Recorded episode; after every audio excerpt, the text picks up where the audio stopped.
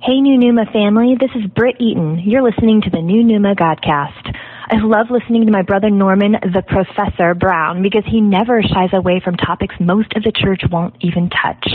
If this is your first time listening, make sure you subscribe on your favorite podcast platform and on the YouTube channel today. What's good, New Numa fam? I'm your host, Norm the Professor, aka Norman Brown. Welcome to the podcast where you come to get the real from a biblical perspective. If this is your first time listening to the podcast, I'd like to personally welcome you and want to let you know a little about what you may expect. I attack the raw issues affecting the church and the world at large today, giving you biblical backup for everything I say. Basically, this podcast gets in your face with issues that are trending, taboo, and tough to talk about, which today's watered down churches don't even touch. I also interview Christians of all types of backgrounds, careers, ministries, and more to put on record their stories of redemption, salvation, and victory to inspire you to walk out your kingdom purpose to expand the kingdom of God in the earth.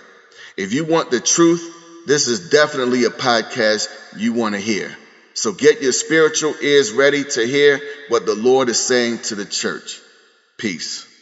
What's up, family? Welcome again to the New Numa Godcast. I'm your host, Norman Brown, the professor, and today I have uh, Brittany Eaton once again in the building. How you doing again, Brittany?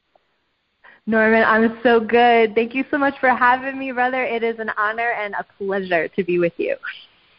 Yes, I'm glad to have you on here. And, you know, um, I am I'm excited about this subject that we're about to talk about because it's one of those kind of things that in the day and age that we live in, it's a very relevant subject, um, even more than probably when it was written because a lot of women have lost this this concept in the West um, of what it means to be the kind of woman that the Bible speaks of in Proverbs 31.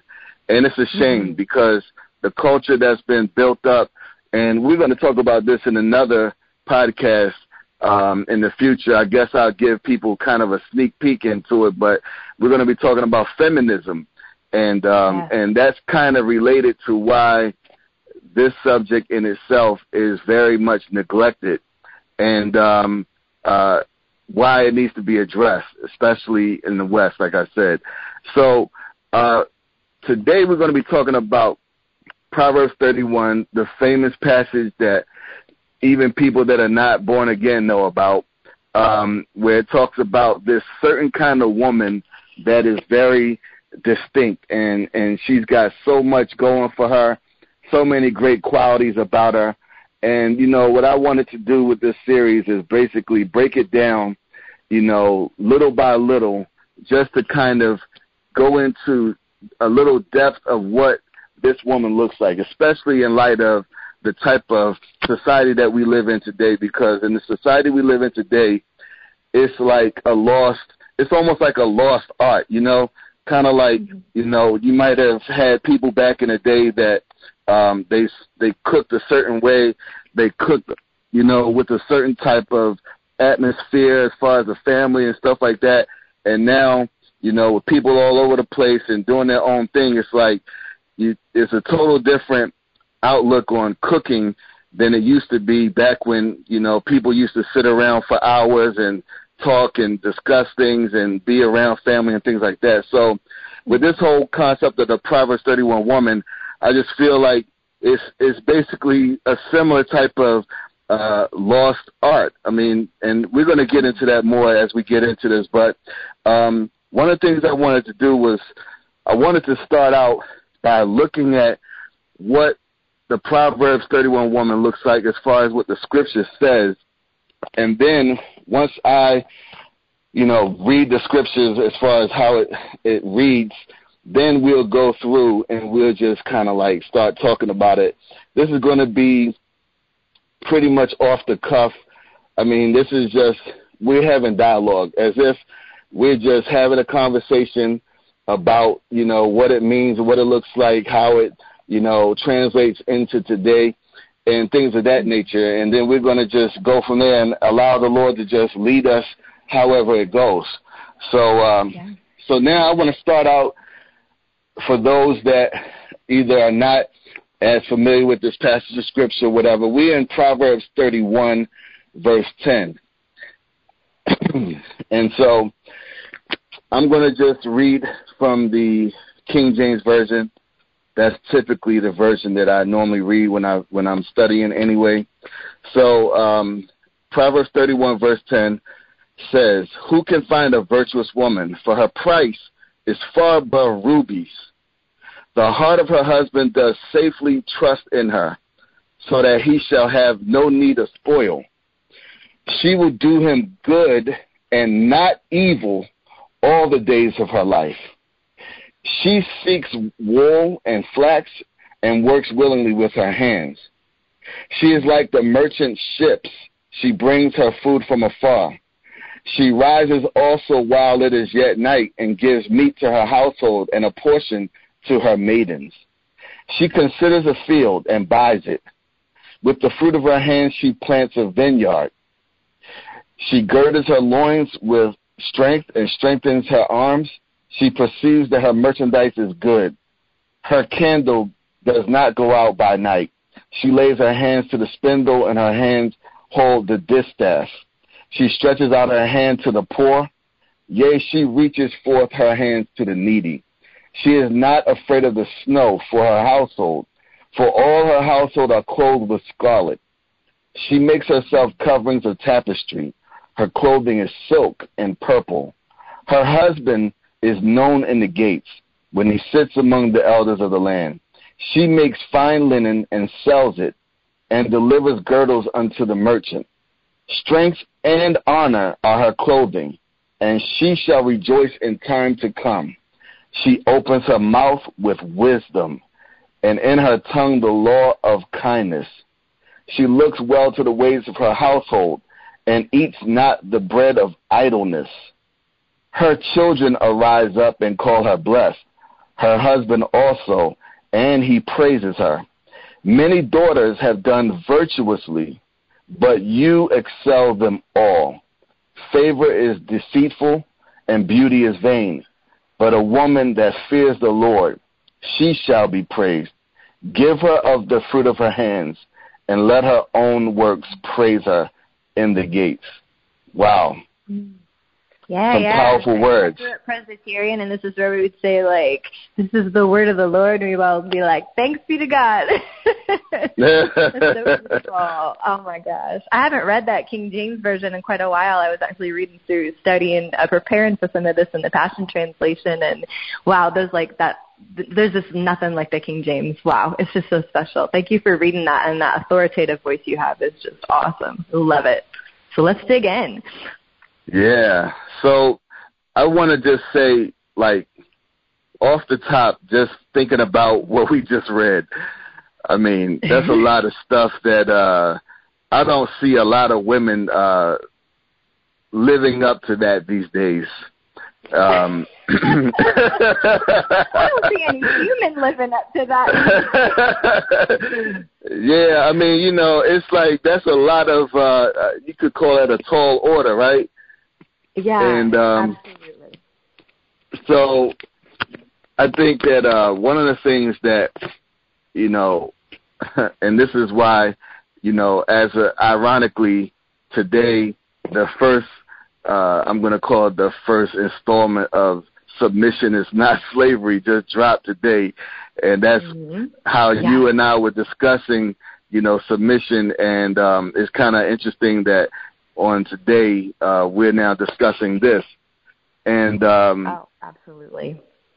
When I look at this, when I look at this passage as a overall, like you know, theme, I see a woman who obviously was raised well, and she was taught things that she was able to implement as a wife.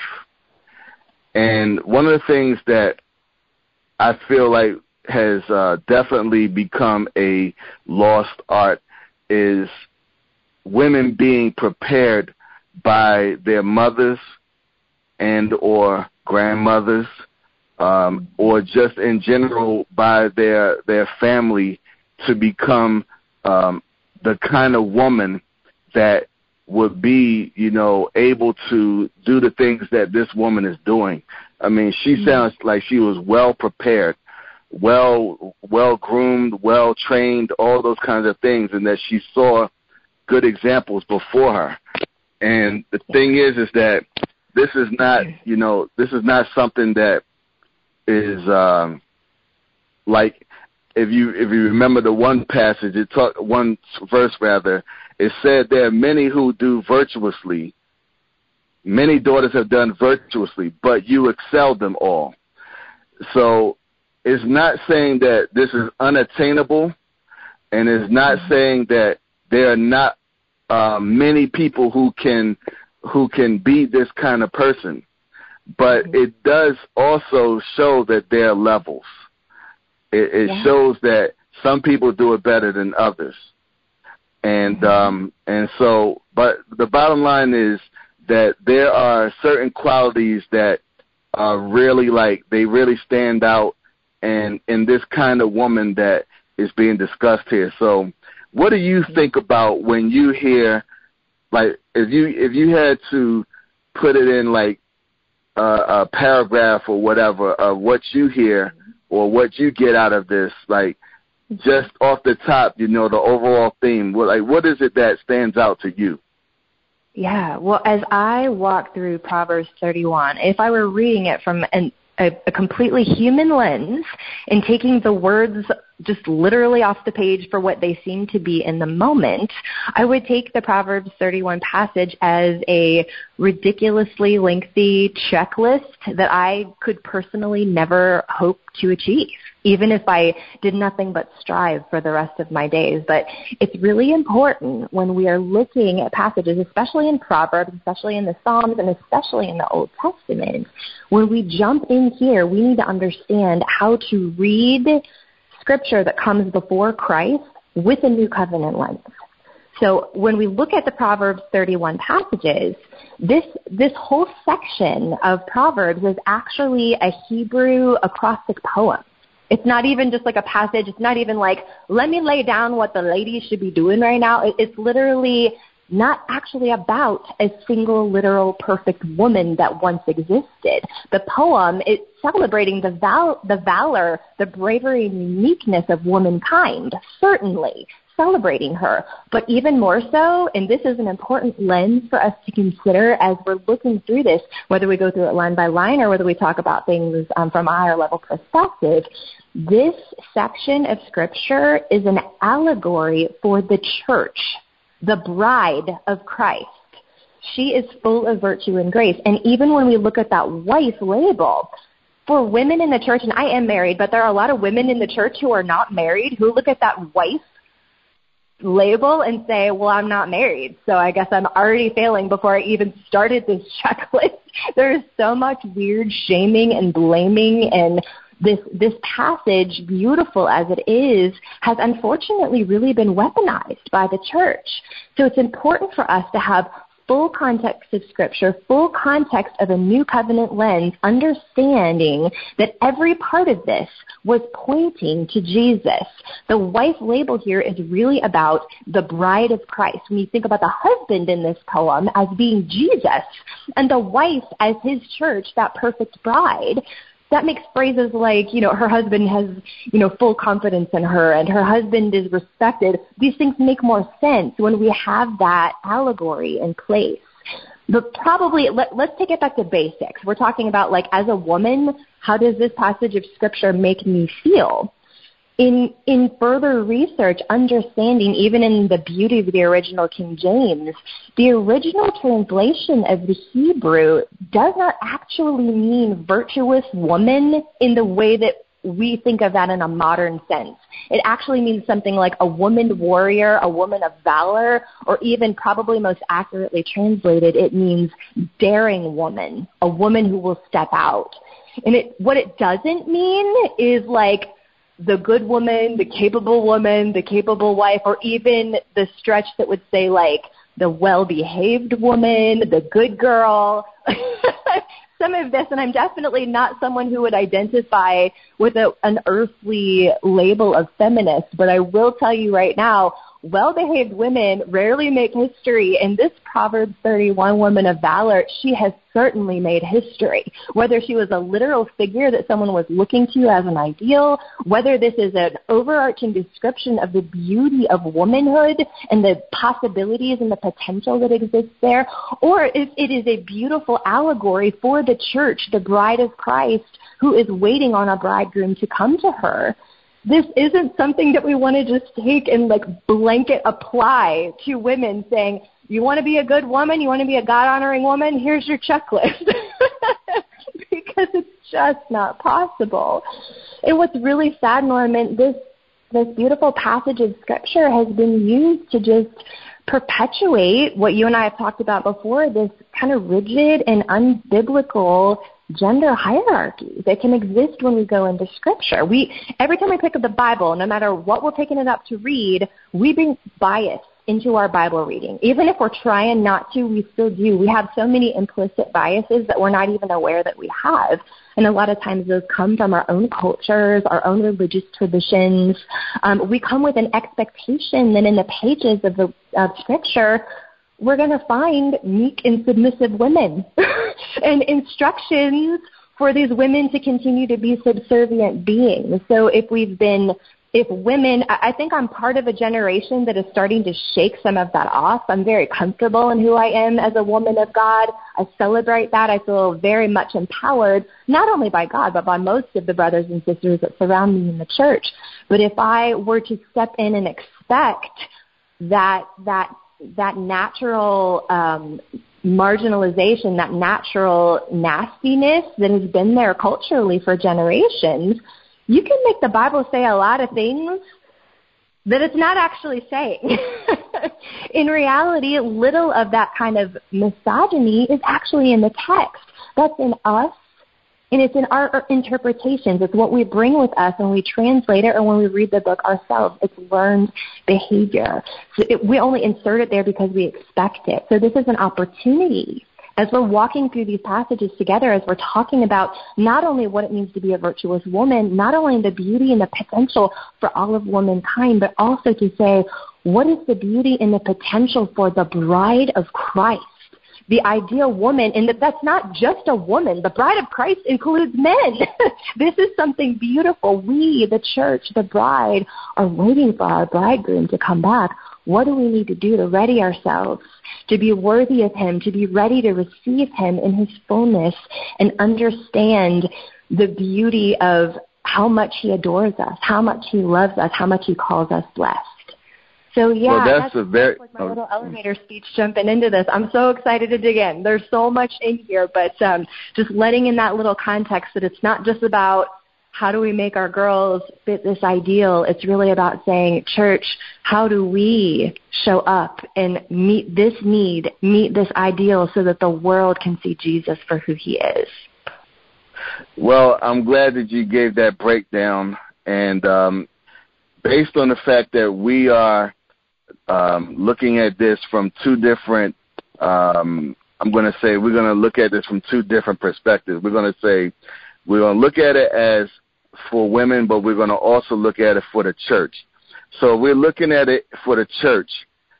There's still a lot for the church to do, and the church sure. is not doing all of that. And so there is a responsibility for this woman, the church, mm-hmm. that mm-hmm needs to be fulfilled. And there are many things in here that we could discuss as it relates to the church and to be able to see this as okay, the church has a lot of responsibility. How are we matching up to what it talks about in here? Mm, that's so good. How do we it. how do we measure how do we measure up to what is it that the Lord is saying to us through this passage that yeah we need to either do better or that we have never done or that mm-hmm. we are just uh we were oblivious to you know there's a lot of different ways to say it so yeah. you know if we just if we talk about um like for instance in verse 10 where it starts you know um one of the things that I liked about this is that it said her price is far above rubies.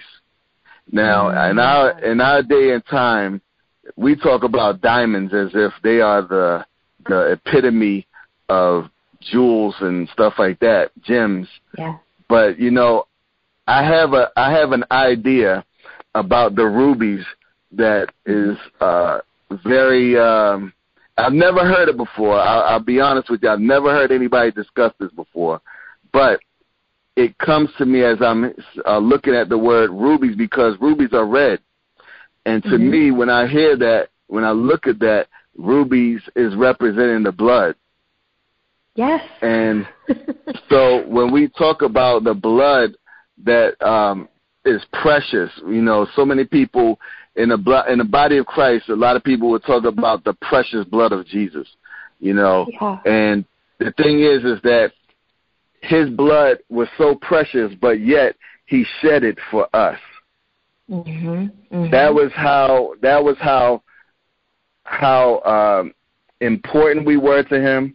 That was how much we we cost to him. That's how much you know he was willing to invest in us and it was far above our value to him was far above him just um and I hate to say it this way, but I'm I'm gonna say it this way to kind of bring a point home.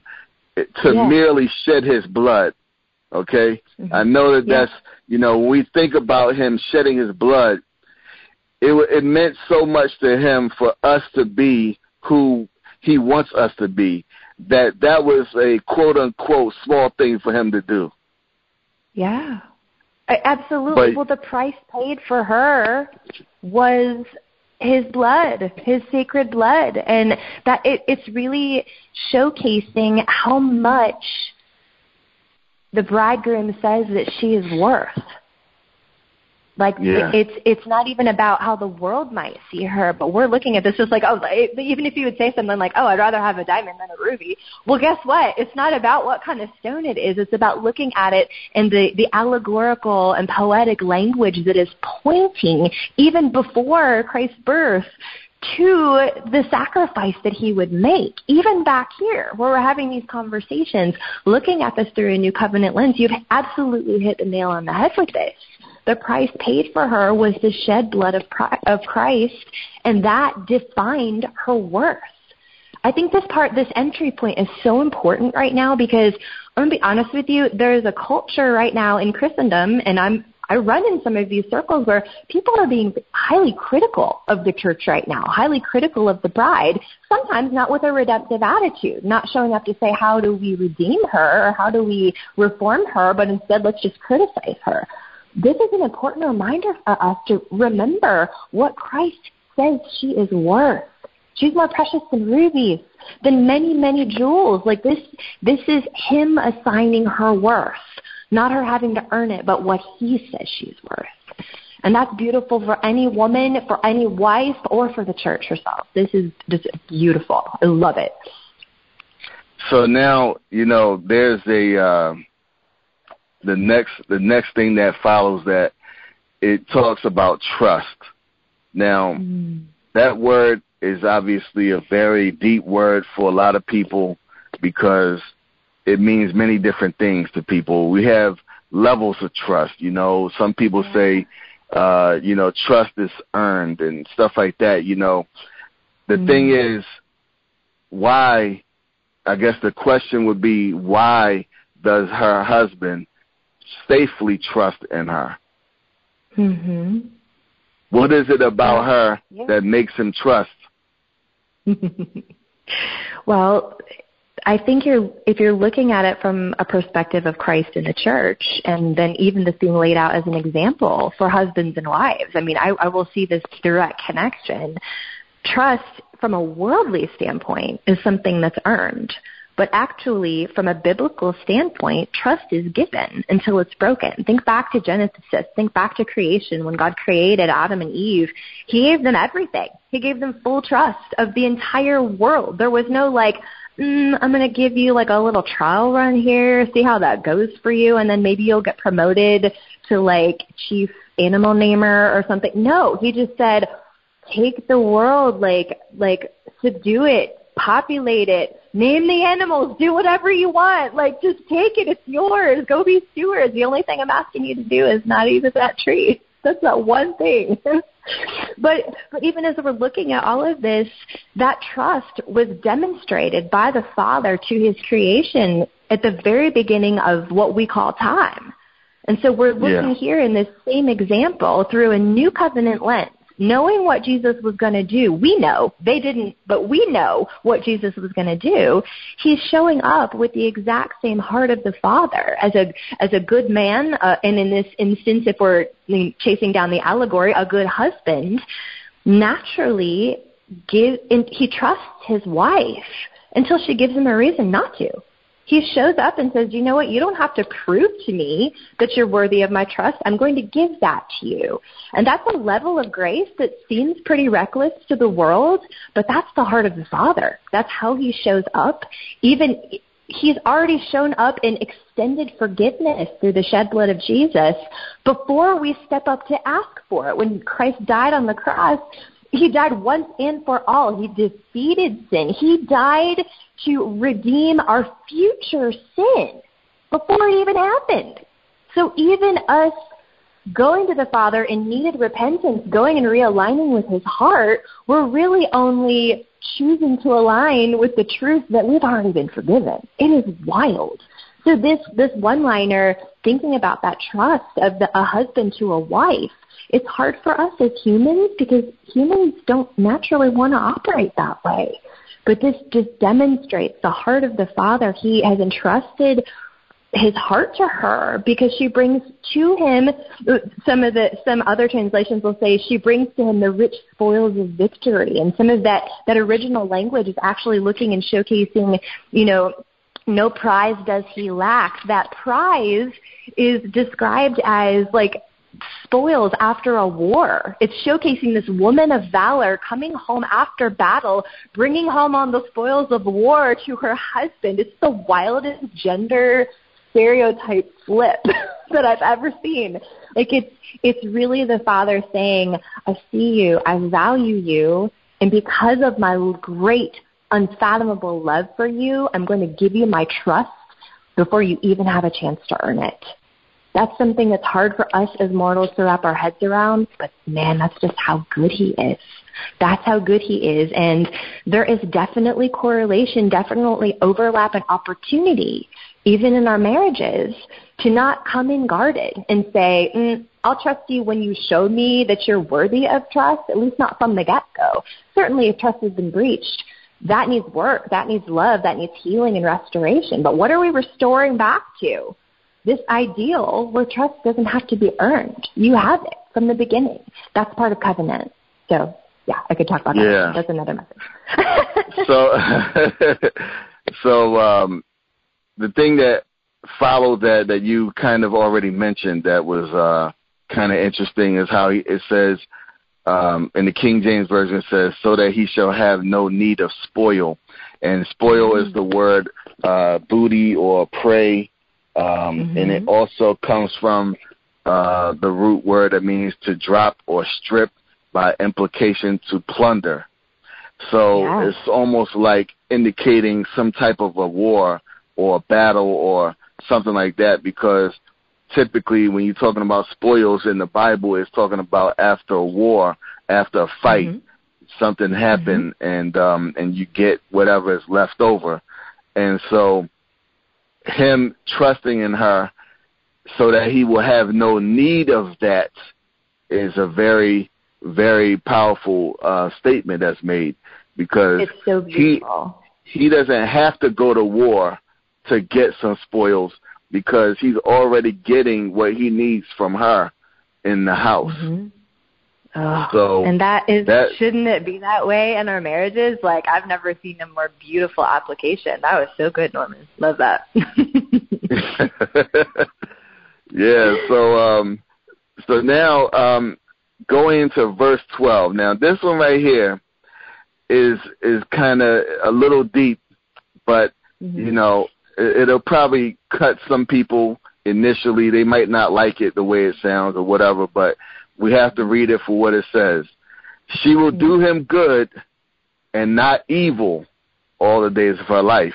Now, yeah. one of the things I want to say before we go into that is that first of all, uh, what we are discussing today is not meant to bring any condemnation to anybody. Number one. Yeah. Number two, if anything, it is meant to awaken us all to another level of revelation of who we are as the bride of Christ, as the body of Christ, you know, because a lot of us have been lulled to sleep based on mm. you know rituals, you know traditions, things of that nature that have nothing to do with relationship. And what we're talking about here is a relationship. This is a thing that you know I remember back years ago when um I think I I used to have this question I used to ask people, and I said I would ask them, "Do you know what the Bible is about?" And I would just ask them that vague. It sounded like a vague question, but when I would, after they would give me their answer, I would say, no, no, no, no, no. It's about a relationship between a father and his child. Mm, That's what the Bible is all about. It's a relationship. Everything is a relationship from the beginning to the end. And so when we look at this whole thing as a relationship, we're relationally uh, approaching this, then we will realize that when you're in a relationship with someone, you know, in in the in the most perfect form of that love and things of that nature that we should typically have for the one that we're in relationship with, then out of that will be good that will come. And so when we talk about um, there not being any evil done to someone that we love, that is based on us really having that um, understanding and or that connection to them to where it's like we don't want to do anything to hurt them. We don't want to do oh, anything that's going to make them feel, you know, bad or or whatever, destroy their confidence, destroy their um, their trust or whatever, whatever it may be. But yet, in our flawed nature, some things have happened with all of us where we may have hurt somebody that we were in relationship with. And mm-hmm. the thing is, is that, you know, like one of the things that I, I kind of want to clarify is that when we're talking about hurt versus good, because one of the things that I don't want people to confuse is that, okay, even if I, as a husband, want to do good towards my wife, I can still unintentionally hurt her. Yeah. Because yeah. of not realizing something I said or did or whatever, but that was not me being evil. Yeah. That was me being maybe ignorant at the time. That was me maybe being unaware at the time or whatever. And it goes the other way too. So the thing is, is that when when we look at this passage and it's talking about good, and um, in the King, well, in the Strong's Concordance it says in the widest sense of good, and then it talks about good thing, good man, good woman, uh, better, bountiful, cheerful. You know, these are the words that is also translated as in the in the um, King James version. And so yeah. we're talking about, you know, things that are giving us good feelings and pleasure and things of that nature. So yeah. when we look at this, you know, obviously life, there are things about life and things that we encounter with one another that will cause us to, you know, have those moments where something happens that doesn't make us feel good, but it was not an intentional evil done either. That's good. And so that's what the that's what we have to realize about like you know a, a friend of mine he said something to me about the difference between wickedness and iniquity or wickedness and sin. I I, I think it was I think it was wickedness and sin. Whereas mm-hmm. it's like sin is like, okay, you will you might do something and then you'll sin, you know, and but mm-hmm. you know, it's something that was like it wasn't like something that you were necessarily planning to do, but yeah. you did it in the moment or whatever. But then the wickedness yeah. is like when it is something, or maybe it was iniquity, where it's like something that is planned out, intentionally done. The person knows what they're doing, and they just continue to do it. Mm. So those are two different types of things. And so what what I see when I when I see this about the evil, I see it as you know we're not you're not going out here trying to intentionally hurt um, someone, you know, just because you did hurt them, it did not mean you meant to do it, but it could happen. So, so in other words, what I'm trying to say to people is that the good is still being done. You, you as your the bride of Christ, you're still mm-hmm. trying to do good towards your Lord and Savior. But sometimes there are things that you will do that may hurt Him, but it was not an intentional evil against Him. Mm, mhm. Mhm. Aren't you just so thankful for grace? Like yes. knowing yes. that at our on our best day, we are fumbling through life. Like we are trying our darndest to figure this out as we go. And in, in one mm. way or another, we as wives of husbands or the bride of Christ to Jesus our Savior, we don't want to bring disgrace to our family name. We don't want to yeah. do that. Sometimes we screw up and that happens and there's beautiful opportunity for repentance and there's endless wells of grace that are waiting for us, at least on Jesus' end. But if our heart, if our goal can be for, if we're a wife, for our husband to be so thrilled and never ashamed to just show us off to the world because they're so proud of us, because they're so glad they get to be covenanted with us. Wouldn't we, the church, just want Christ to delight in us? Even more than he already does. As broken as we are, we want him to be proud of us, to show us off so that Jesus would not be ashamed to display the bride to the whole world we're going to have to repent of some things because sometimes these unnecessary or un, um, unintentional sins, the things that you've been talking about, especially when we're looking at it from a church perspective, man, we have seriously gotten some things wrong in past generations when we're talking, yeah. you know, racially, we're talking, you know, from a gender perspective, when we're talking from a family perspective, and we're like, yeah. look at slavery. Like, there are so many ways that we, the church, have gotten it wrong and needed to repent. But I'm telling you right now, Norman, there's still some, there's still some opportunity here for us yeah. to read this account of the the virtuous woman, the daring woman, the radiant bride, this passage and say, hey, church, do we look like her? Do we mm-hmm. look like that? And if we don't, what, Father, what is it that you're asking us to repent of? What can we do? What can we do differently? And that heart of humility, oh my goodness gracious, that's what makes Jesus so proud of us. That's what makes him want to show us off. When we show up with that heart of humility and a desire to grow and learn, like that translates into all relationships when we unintentionally hurt somebody, certainly we need to be the one to go and to make amends and say, wow, you know what? Not just like, oh, sorry if that hurt you. Like, and just say, I'm sorry I hurt you. I wasn't aware of what I was doing, but that doesn't excuse it. Will you forgive me? Teach me, help me. And being that's that's the heart, that's the essence of re- reconciliation. And that, rec- that repentance leads to reconciliation, something that's already been offered by Jesus, but we get to partner with that through repentance as individuals and as the church. So this, that line, it is high challenge, and the way that you laid it down, Norman, was absolutely perfect.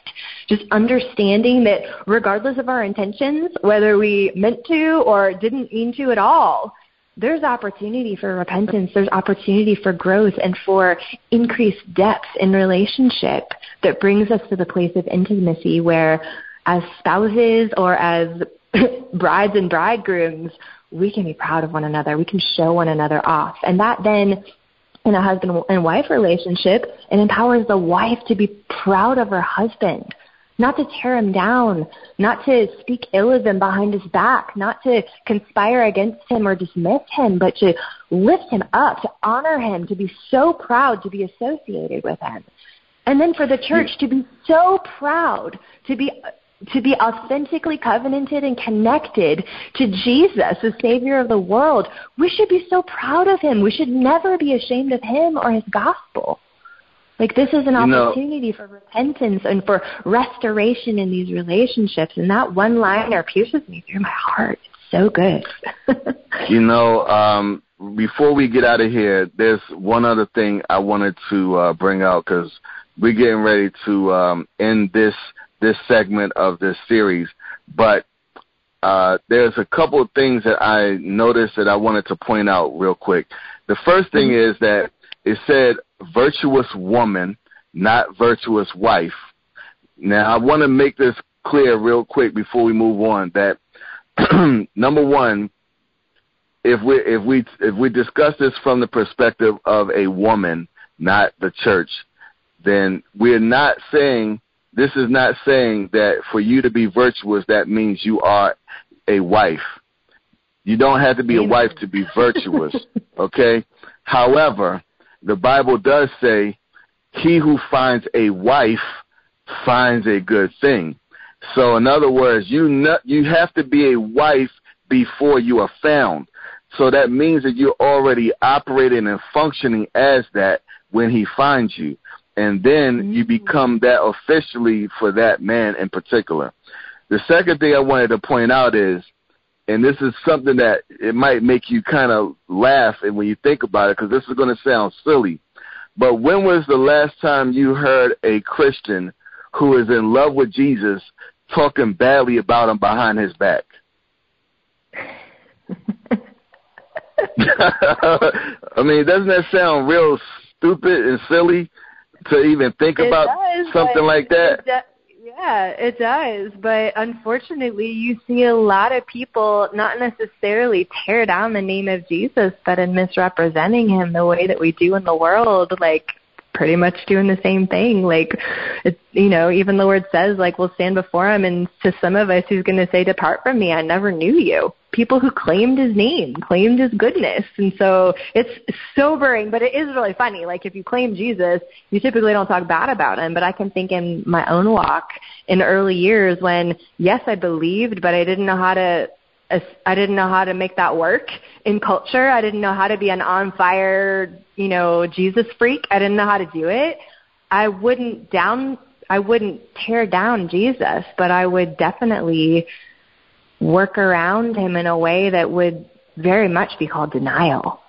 Very much mm. be called denial. And if I deny him, how can that be me honoring him? If I deny the goodness that he's done for me, if I if I don't tell people about what he's done for me and for my life and for my family, I've I've dishonored him as as horribly as as if I called him evil. But yeah, it's it's funny when you think about it until you understand like what it means, and it's sobering. Yeah, um, I would say it like this: the more in love that you become with a person, the less you will talk evil or negatively about them when they're not around. Yes. That that to me is the that is the whole point of what I was seeing in this is that when you are talking about love and and not the kind of uh flippant things that people are talking about these days because they'll say they love somebody, but then, you know, yeah. they'll be wanting to divorce the next day or something like that. It's like, wait yeah, a minute. I mean, yeah. how do you, how do you really love this person? You want to divorce them now? That doesn't make sense. You know what I'm saying? right. And and right. it's one thing if you say it's one thing if you say, man, I'm so mad at you. I don't even want to talk to you right now or whatever. But yeah. when you say, I'm so mad at you. I want to divorce you tomorrow or today or whatever. Like it, that's just crazy because you can't go from one extreme to another right at this moment. Like it doesn't happen like that, you know. So I, I um, but that was just a thought that I just wanted to end on as we're going to end this section, uh, as this session rather of us discussing this. But we are already we already finished one podcast. We only got three verses done. That's how deep this goes. so I'm looking forward to the rest of this series. This is going to be amazing when we get done. Uh, whoever is listening to this, make sure you keep tuning in because it's going to get better and better. And, um, and and make sure you share it with your your network of people as well so that they can hear what we're talking about with the church. And and we're gonna we're gonna continue to break this down as we go along and and get deeper and deeper into what this is talking about and what this looks like for us as the body of Christ. So once again. Thank you for listening to New Numa Godcast. Make sure you tune in every Friday as we get into new deeper subjects about the things that the church needs to be aware of, things that are taboo, things that are just hot topics, trending things that we need to discuss, you know. But make sure you tune in, subscribe to the YouTube channel, to the podcast, and all that. And if you haven't already and you're on iTunes or Apple Podcasts, please make sure you give us a five star rating and leave a, an inspiring comment on there to make others want to listen. Thank you again for listening. You've been listening to the New Numa Godcast. Peace. What's up, family? This is Norman. Thanks for listening to New Numa. We appreciate you, and that includes your feedback. What do you like most about the podcast? What are your favorite subjects? What types of guests would you like to hear more? Shoot us an email today at new.numa.podcast at gmail.com and let us know your thoughts. Peace.